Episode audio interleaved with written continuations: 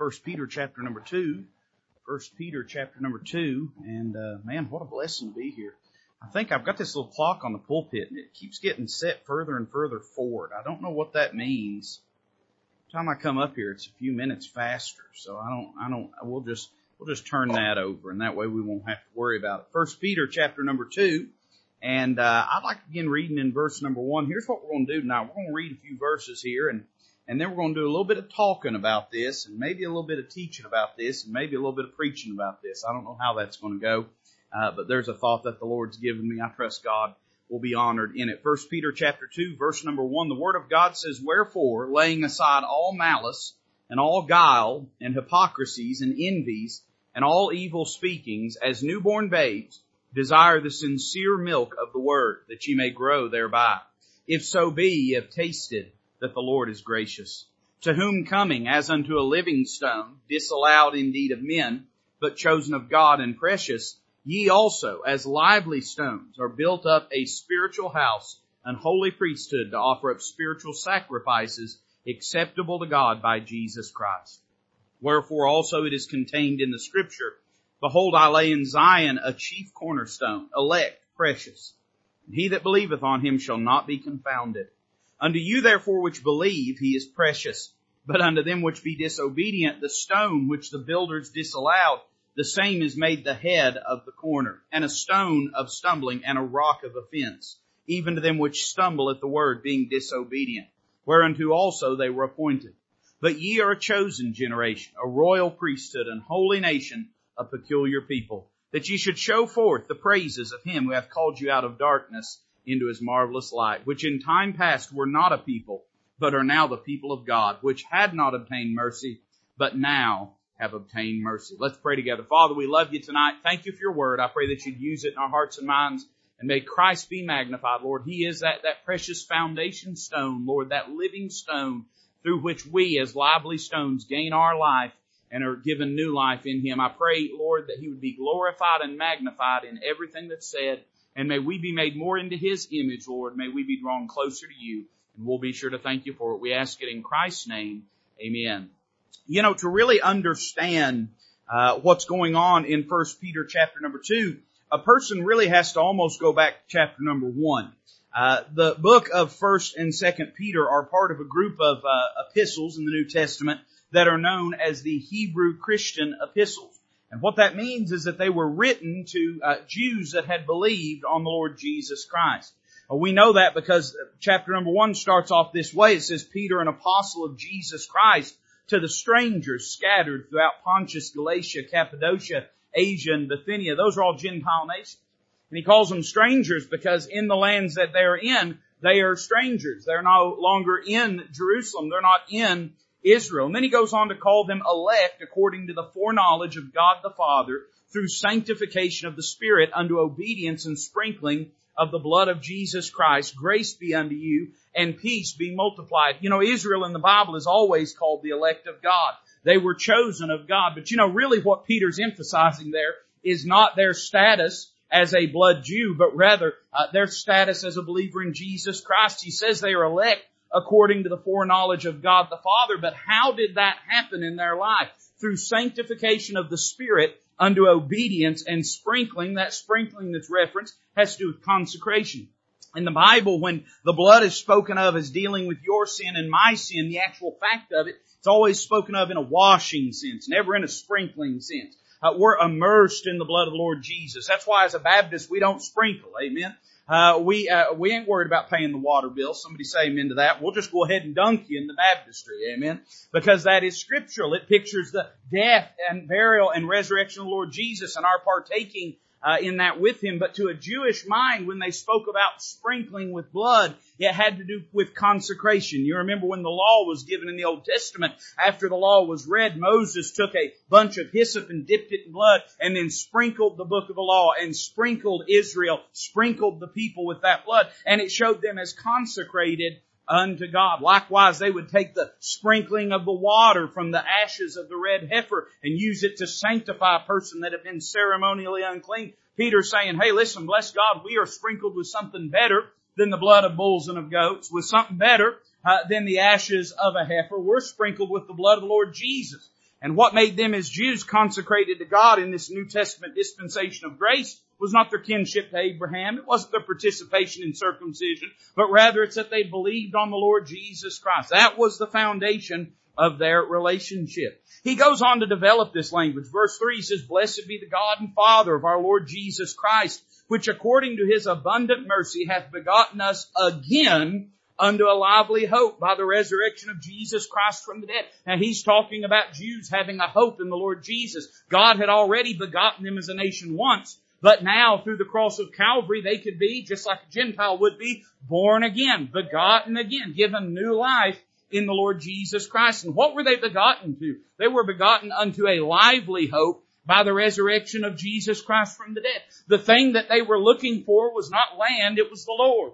It wasn't a place, it was the Messiah. It was new life in Him. And so He's pointing to the fact that they have a superlative relationship and standing in the Lord Jesus above what they had in Old Testament Judaism. Verse 4, he says, to an inheritance incorruptible and undefiled and that fadeth not away. Uh, in other words, uh, not that their focus was upon this plot of land there in the Middle East, but rather that their inheritance was in the person of the Lord Jesus. And it says, reserved in heaven for you. In other words, the fact that one day will be made like unto him and in his image. He says, who are kept by the power of God through faith unto salvation, ready to be revealed in the last time. In other words, he says, now you are kept not by covenant commandments, not by uh, tangible physical blood relationships, but you're kept by the power of God. Remember, these are people under severe and fierce persecution. They're living in Gentile lands under constant threat. They're not accepted by the Jews because they believed on Jesus Christ, but they're not accepted by the Gentiles because they're still Jews. And now these are people that are sort of an island unto themselves, and he reminds them that they are being kept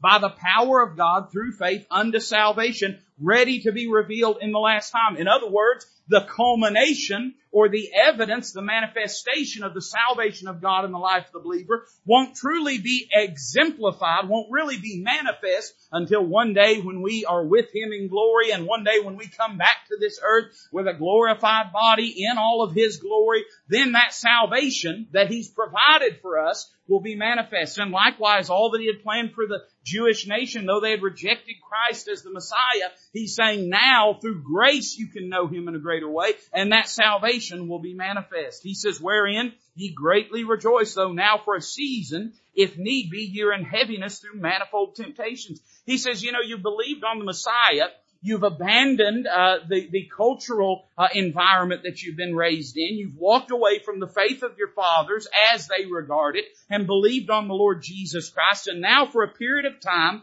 you find yourself as he would later on call them strangers and pilgrims, as a people that's caught between two worlds. You can't go back home to your Jewish life. You can't go out into a Gentile world. Now, if need be, ye are for a season in manifold temptations, that the trial of your faith being much more precious than of gold that perisheth, though it be tried with fire, might be found unto praise and honor and glory at the appearing of Jesus Christ. He's saying right now you are lightly regarded by man, but one of these days when Christ appears, it's going to be evident that you've made the right decision in believing on the Lord Jesus Christ, whom having not seen, ye love, in whom though now ye see him not, yet believing, you rejoice with joy unspeakable and full of glory, receiving the end of your faith, even the salvation of your souls.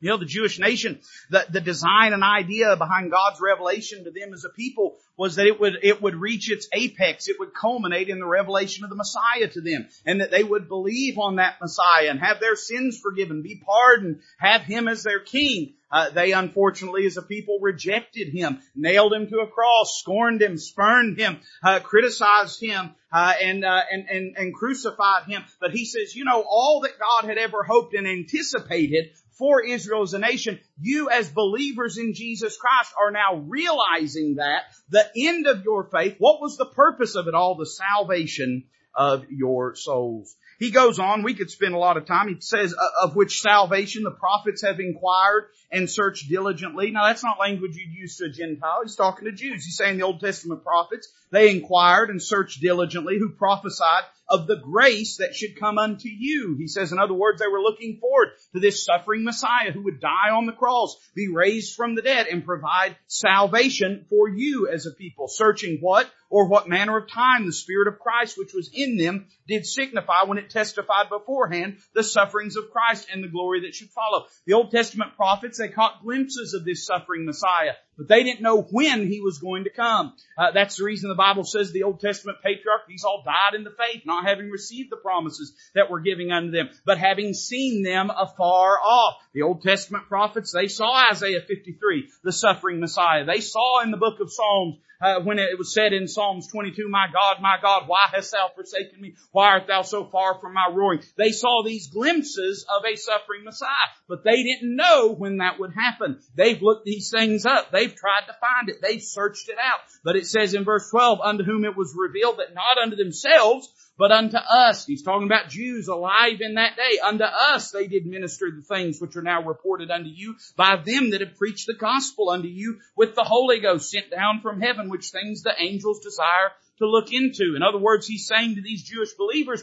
they were looking forward to a day when Jews could know God personally through his son Jesus Christ. They were looking to this day, he said. And I would just say this, we're still in that dispensation of grace. They were looking forward to this day that we're living in as well.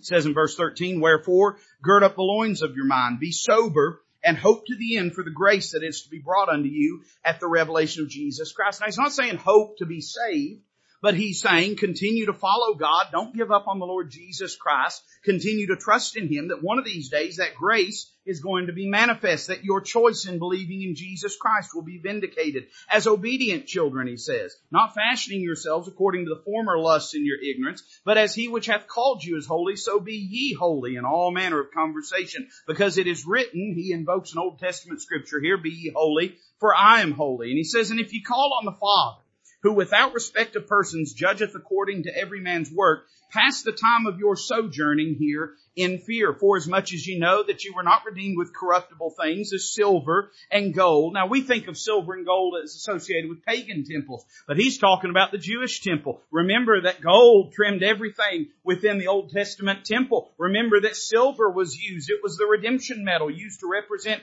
the redemption of God. The children of Israel paid for their redemption in silver when they came over the Red Sea. He says you weren't redeemed with these corruptible things as silver and gold from your vain conversations received by tradition from your fathers, but with the precious blood of Christ as of a lamb without blemish and without spot. In other words, you've been given something far greater in the Lamb of God. That sacrifice that never has to be repeated, that was all sufficient, that made the way for you to know God, who verily was foreordained. Now that was news to them. Uh, they sort of viewed Calvary as an audible, you know, like God was just rescuing from, from the trash heap of failure his redemptive plan. But Peter says, no, my friend, it was always God's intention that Christ through his rejection would go to the cross of Calvary, die for your sins, die for my sins. He was foreordained before the foundation of the world, but was manifest in these last times for you, who by him do believe in God that raised him from the dead and gave him glory that your faith and hope might be in God. He says, seeing ye have purified your souls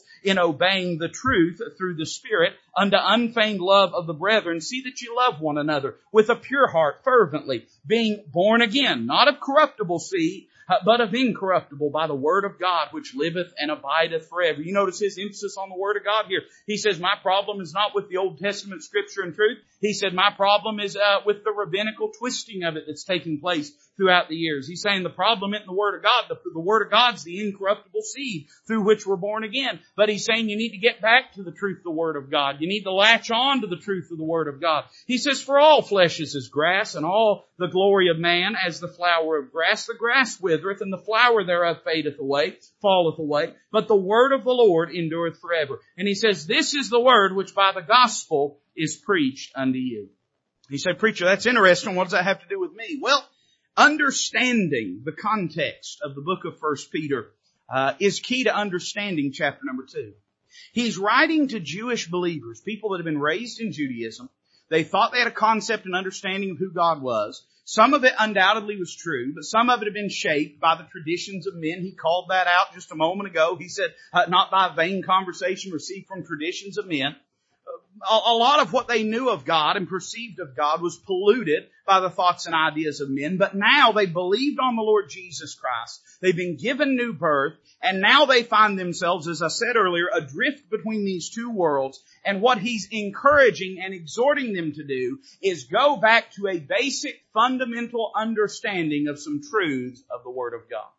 It's in that context to these Jewish believers that he says, hey listen, wherefore laying aside all malice, and all guile and hypocrisies and envies and all in evil speakings as newborn babes desire the sincere milk of the word that you may grow thereby. I want to preach to you for a moment tonight on the sincere milk of the word.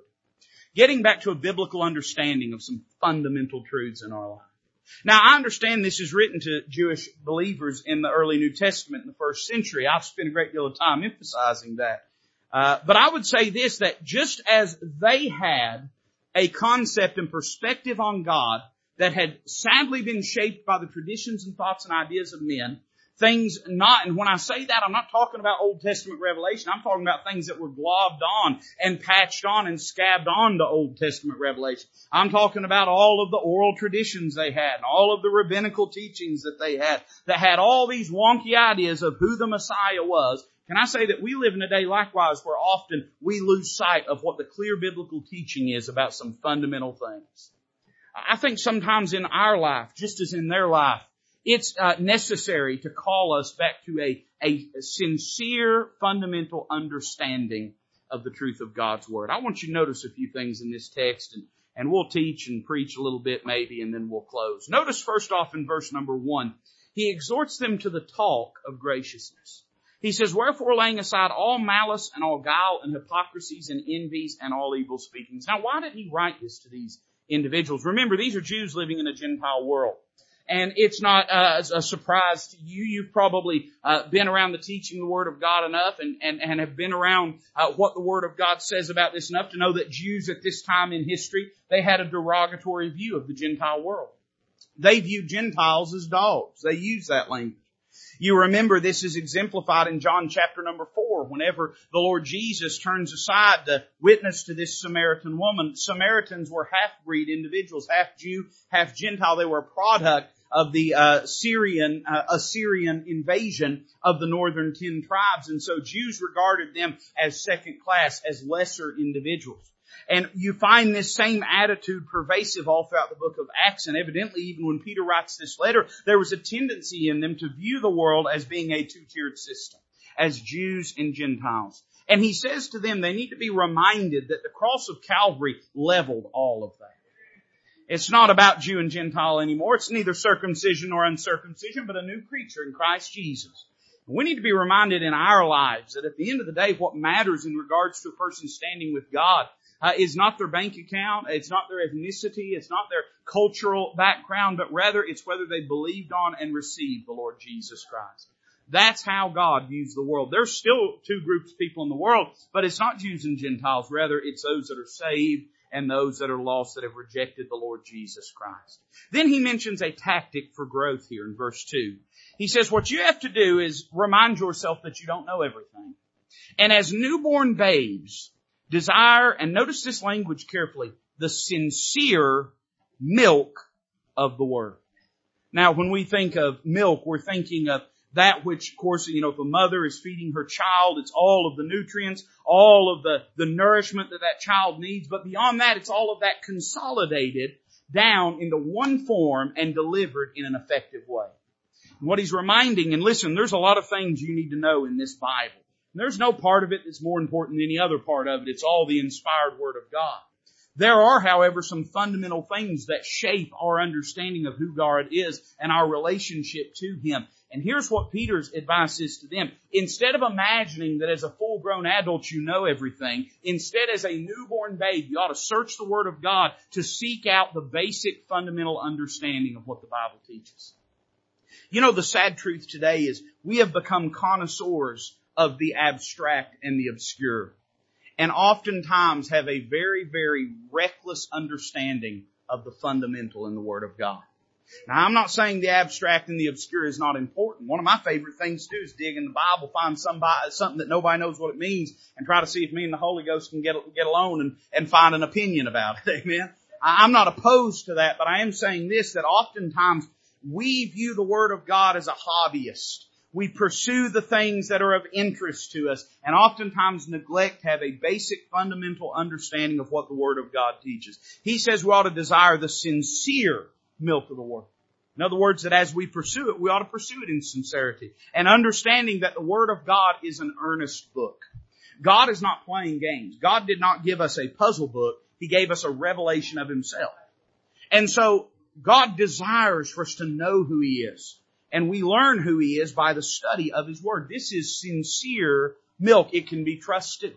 It can be leaned upon. When a child is feeding uh, at its mother, it doesn't second guess what it's being fed. Uh, it does not say that's not what I'm interested in. It doesn't say do you have a different flavor. Amen. Instead, it just eats what's provided for it. Well, as we study the Word of God, instead of trying to twist it, mold it, and shape it, and tie it in knots to make it fit our perspective, we ought to say, what does the Bible teach? What's God trying to say as we study it? We see a tactic for growth. Only by learning what God said will we grow. Only, I'm going to say that again. Only by learning what God said and taught and meant and intended will we grow Uh, boutique perspectives and opinions of the Word of God, whatever value they may hold, are not the sincere milk whereby we grow. Rather, it's a clear understanding of what the Bible teaches.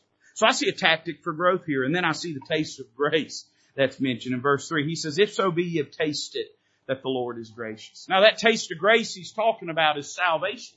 He's writing to Jewish believers that have believed on the Lord, and he's saying, Is it good? well, the answer is yes, it's good. He's saying if it's good, then you ought to come back for more.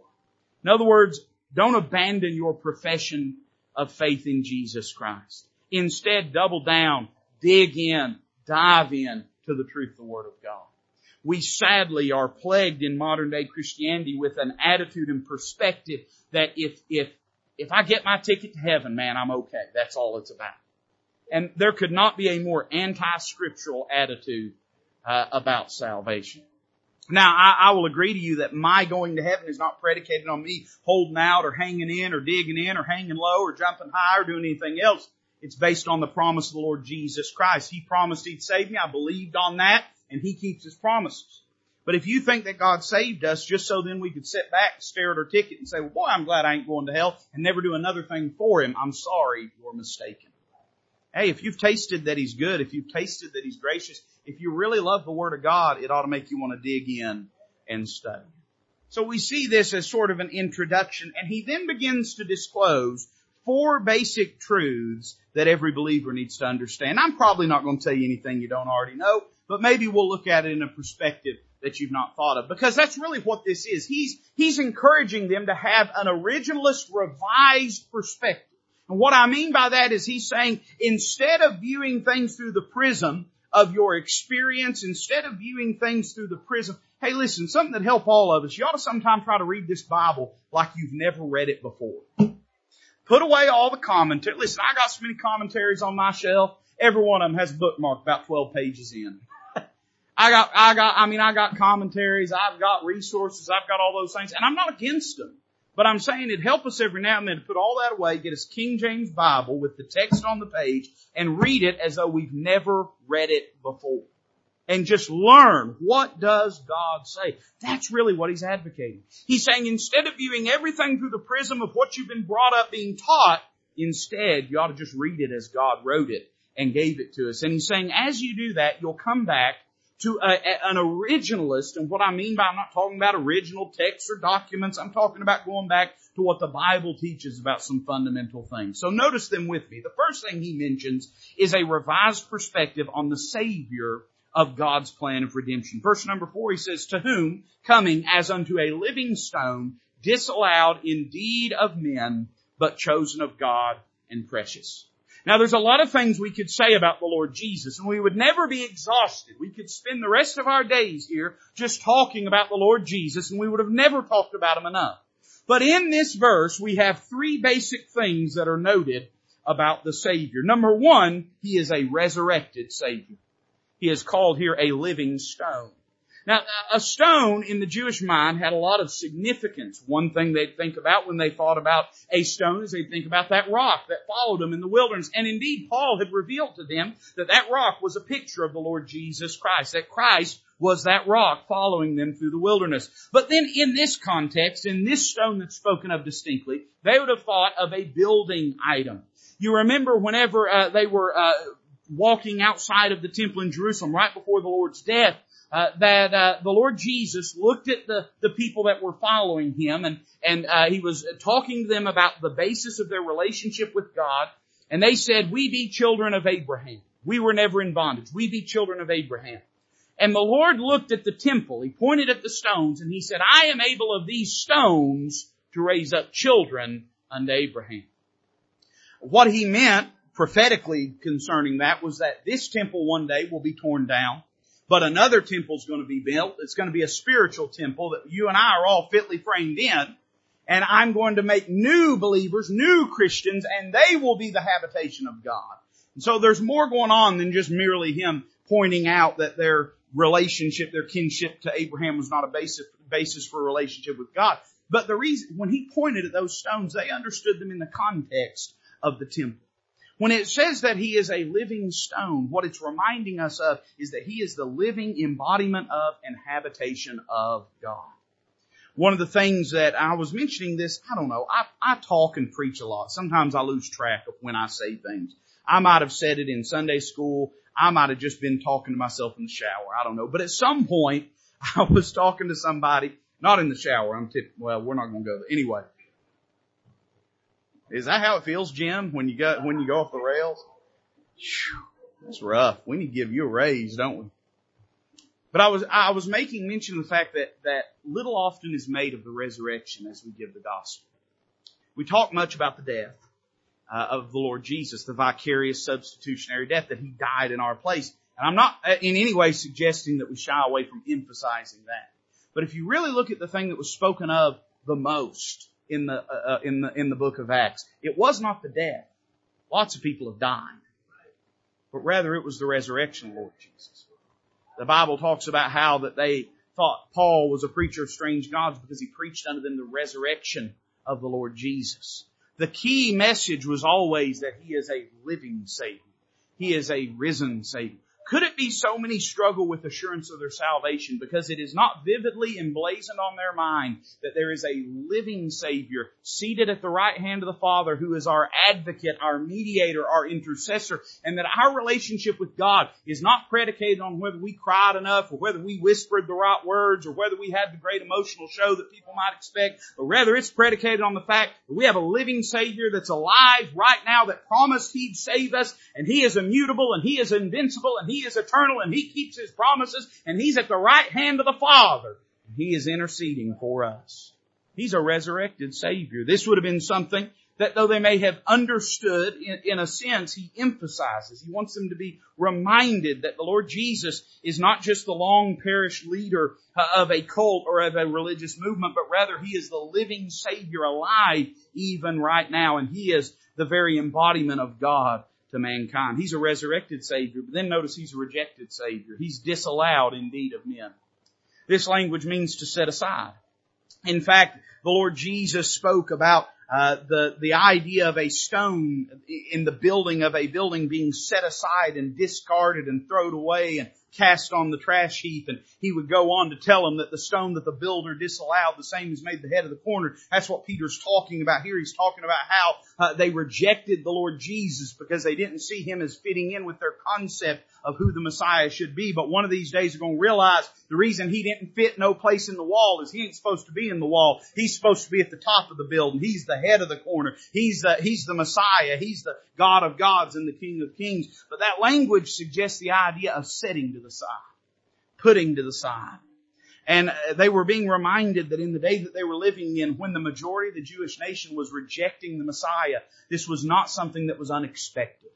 And can I say that in the day that we're living in, in this Gentile world, the fact that he's hated, the fact that he's rejected, the fact that he is disallowed of men, uh, that's no indication that the plan of God has failed, nor is it any indication that the Savior of God uh, is not who He says He is. Uh, he told us that the world would hate Him, would reject Him. We get so discomfited at the fact that the world is not thrilled to death at us being Christians. Nowhere does the Bible say that the world will be thrilled at us being Christians. In fact, they hated our Christ so much they nailed Him to a cross. But to the Jewish believers in the first century, he's reminding them that it was always in the mind and knowledge of God that the Jewish nation would reject him, that he would be set aside and disallowed indeed of men. But notice what it says at the end, but chosen of God and precious. So he's a resurrected Savior. He's a rejected Savior. Bless the Lord. He's a regarded Savior when it comes to God's opinion. He's a revered Savior when it comes to God's opinion. The world may reject Him, but He is indeed chosen of God and He is indeed precious we need to be reminded that the Lord Jesus Christ, He is God's choice of mode and means for mankind to know Him and to get to heaven. There is no other. God has chosen the foolishness of preaching to save them that would perish. Well, what are we preaching? We're preaching the cross of Christ, which is an offense to them which perish, but it's precious to us. Amen. Uh, we need to be reminded that irrespective of the world's opinions about the Lord Jesus, God's opinion of Him does not change. God is not taking a straw poll. God is not trying to uh, send out a, a, a uh, focus group to figure out how the world feels about the Lord Jesus Christ. Really, to be very frank about it, God doesn't have much interest in how the world, as far as a culture and a system, feels about the Lord Jesus Christ. He knows who Christ is. He loves Christ. He's chosen of God, and He is precious.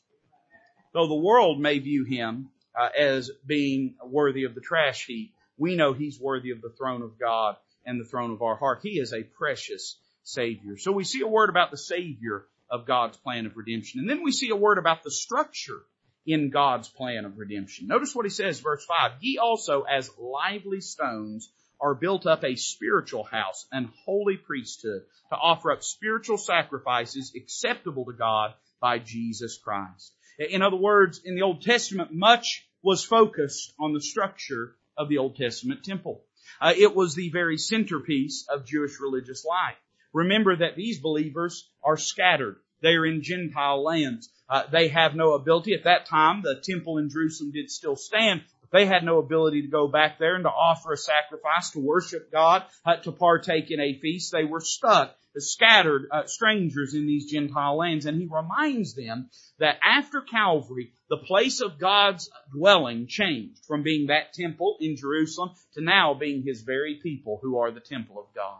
Uh, notice the form of this structure. He says as lively stones. Now, where'd we just read that? Didn't we just read that? Well, in verse 4, it says Jesus is a living stone. Uh, so he's the living stone We're the lively stone. What's the difference between the two? Well, for him, his life is nascent to himself. It's sourced in himself. He is life. He's the way, the truth, and the life.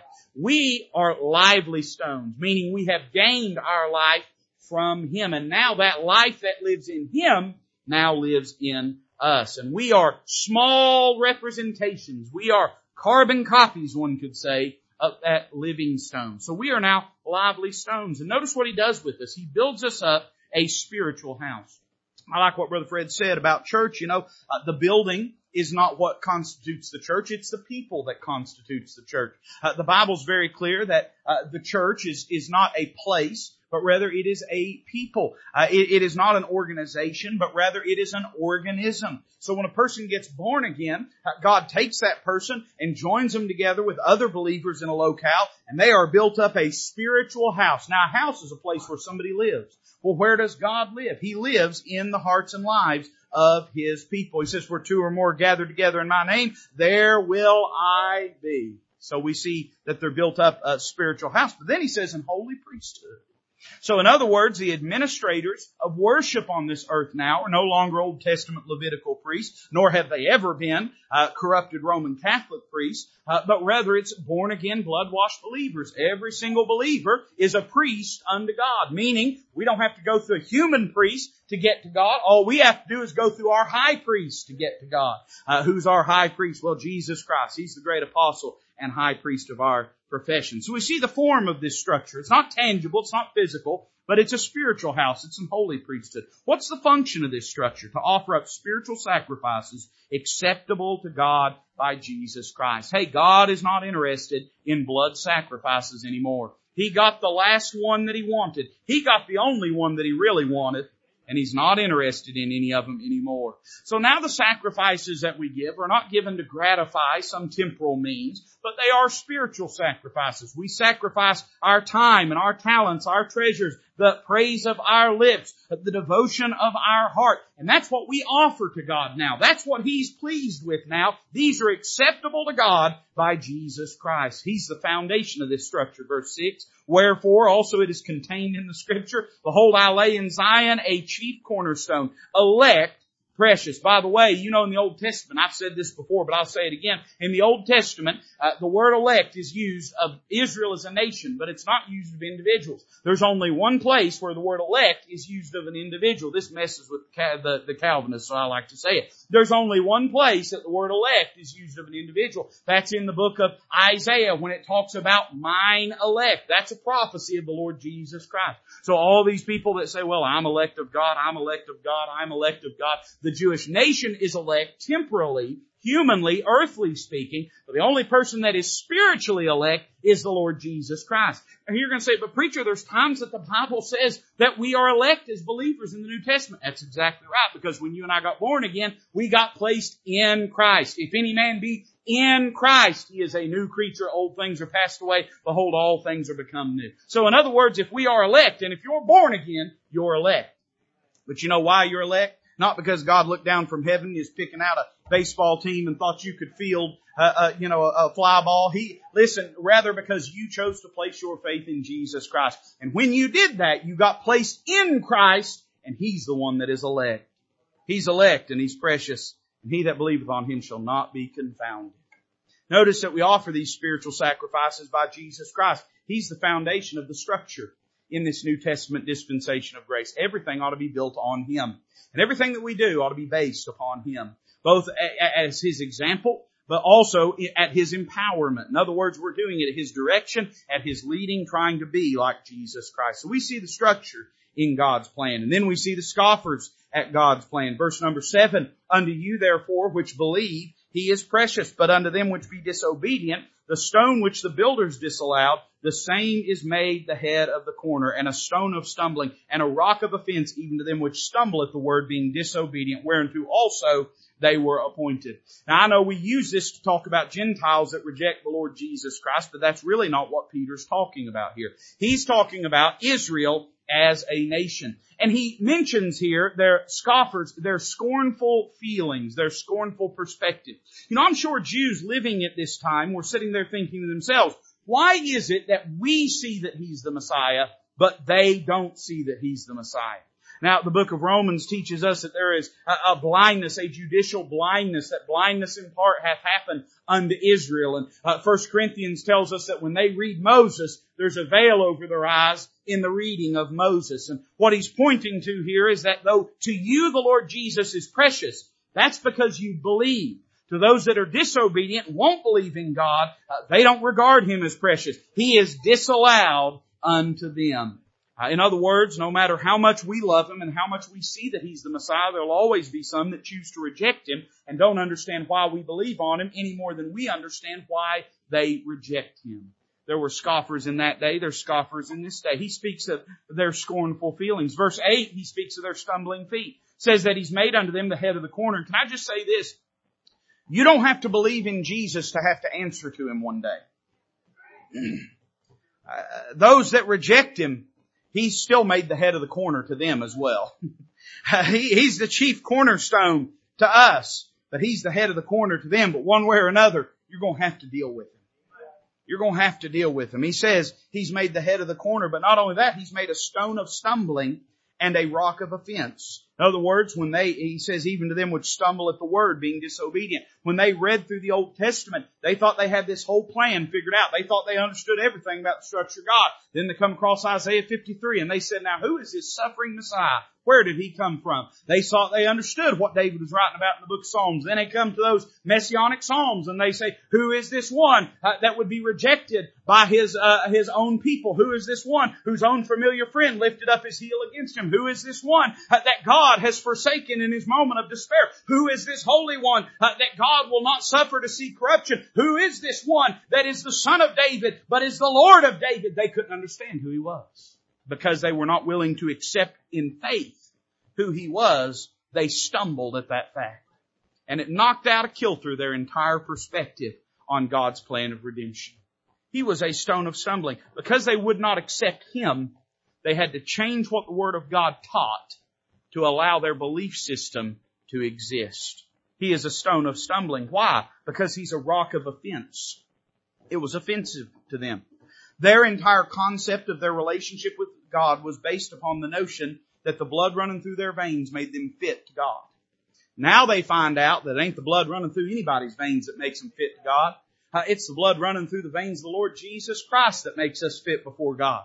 And now all of a sudden, this whole concept they had of, you know, we're, we're, we're an elect people, we're a special people, we believed on, on, on the God of the Old Testament, we're children of Abraham. Now all of a sudden, here comes the Messiah, he's saying unto them, hey, you say that you're the children of Abraham, but before Abraham was, I am. I'm the God of Abraham, the God of Isaac, the God of Jacob. If you reject me, uh, you're not a child of Abraham. Abraham uh, looked to see my day and rejoiced to see my day. He's saying, you reject me, you're rejecting God himself. And because they wouldn't accept that, they stumbled. Even to them which stumble at the word. And why did this happen? Because they were disobedient. It was not because they could not see it. It was because they were unwilling to see it. It was not because they lacked the capacity of faith to believe, but rather it was because it disrupted their concept of who God was and they were unwilling to set aside their concept of who God was to believe who God truly is. And you know what they become? we see their sad fulfillment. It says, whereunto also they were appointed. Now nowhere here is God saying that this individual Jew or that individual Jew was chosen to reject Jesus Christ. That's not what it says. It says whereunto they were appointed. Why were they appointed? Because they were disobedient. It did not surprise God that the Jewish nation rejected the Lord Jesus Christ. It had been prophesied that they would reject the Lord Jesus Christ. But no individual had to be complicit in that. And even Paul says that in the book of 1 Corinthians. He says there's a veil over their eyes in the reading of Moses, but hey, bless God, that veil can be taken away in Christ. Even to this day, the Jewish nation is still in judicial blindness, but even to this day, any individual uh, Jew that believes on the Lord Jesus Christ can be born again and saved by the grace of God. But it was undoubtedly scriptural that there would be a group, that that generation would, would reject him. And the sad truth is that they were willing to play that role. A great many of them were. You know, here's a, a, a maybe a New Testament perspective on that. You know, the Bible says uh, that narrow is the way that leadeth to everlasting life. Few there be that find it. Uh, that uh, you know, uh, that broad is the way that leadeth to destruction, and many there be that go therein. Who is it that goes through which one? Well, it's whoever either decides to believe on the Lord Jesus and go through that narrow path or reject Him and go through that broad path. Hey, somebody's going to die and go to hell, but it ain't got to be you. Somebody's going to die and go to hell, but it don't have to be you. And it doesn't have to be any distinct individual person, but it's according to what they do with Jesus Christ. And then finally, and we're done tonight, is it still tonight? Have we rolled over into the new day? Look at verse number nine. We see the splendor of God's plan. He says, but ye. In other words, there is that group that had rejected him, that had scorned him, that had hated him, but that's not who Peter was writing to. He was writing to those Jews that had believed on them. And of them he says, ye are a chosen generation, a royal priesthood, an holy nation, a peculiar people. Notice here, he describes their new privilege. He describes them in more glowing ways than Abraham could have ever dreamed or imagined. He says about them, they believe that they were a chosen people. He says, you're more than a chosen people. You're a chosen generation within a chosen people. He says, you're part of that group that would be present when the Messiah would come and would be rejected and you are now a special group of people because you are that faithful remnant that has chosen to believe on Him. He calls them a royal priesthood. Man, this is, this is interesting, isn't it? You know, in the whole of the Old Testament, there's only one royal priest, and that's Melchizedek. It was forbidden in the Old Testament for a king to be a priest or a priest to be a king. It was considered too much of a consolidation of power. Uh, but the only person in the Old Testament that was a king and a priest was Melchizedek. He was the king of Salem. He was the priest of the Most High God. Now he says of every believer, and he's speaking of these Jews in particular that have been born again, that they are a royal priesthood. Now how did that happen? uh, men were made in the Old Testament priests by one of two things. They were either made uh, priests by virtue of their blood, their lineage, but that was not a continuing priesthood, the book of Hebrews says. But there's another way a man could be made a priest, the same way that eight, or that uh, Melchizedek was made a priest. He was confirmed by an oath, the book of Hebrews says, uh, that uh, I swear uh, that thou art a priest forever after the order of Melchizedek. In other words, Melchizedek became a priest by the declared express revelation of God that same declared express revelation of God certified the priesthood of the Lord Jesus Christ. Do you know how you and I got born again? By the de- declared express revelation of God. Born again not of corruptible seed, but of incorruptible. In other words, we're not a priest after the Levitical priesthood. They weren't royal priests, but we are a priest after that uh, priesthood of Christ, that Melchizedek priesthood. He calls them a holy nation. You know, in Israel's history, they had always been a nation, mostly been a nation but they had never been a holy nation. But now they were a holy nation. They were peculiar people. They were given a new privilege. They were given a new purpose. What was their purpose now? That you should show forth the praises of Him who hath called you out of darkness. Isn't that interesting? He's talking to Jews here. And he's talking about their form of Christless Old Testament worship. And he says that is darkness. And we would all accept that pagan uh, idolatry is darkness. But he's talking about a Christless form of Judaism. He says that's darkness called you out of darkness into His marvelous light. In other words, the reason you and I exist is to show that God can save people. He can save them today just as He's always saved them. And then finally, and I'm done, verse 10, eh, we see they were a new people, which in time past were not a people, but are now the people of God, which had not obtained mercy, but now have obtained mercy. Isn't that interesting language? Uh, the fact that it's laid in juxtaposition to the mercy of God tells us that when he speaks of them not being a people, he's not talking about Abraham prior to the call of God in, in Genesis chapter number 12.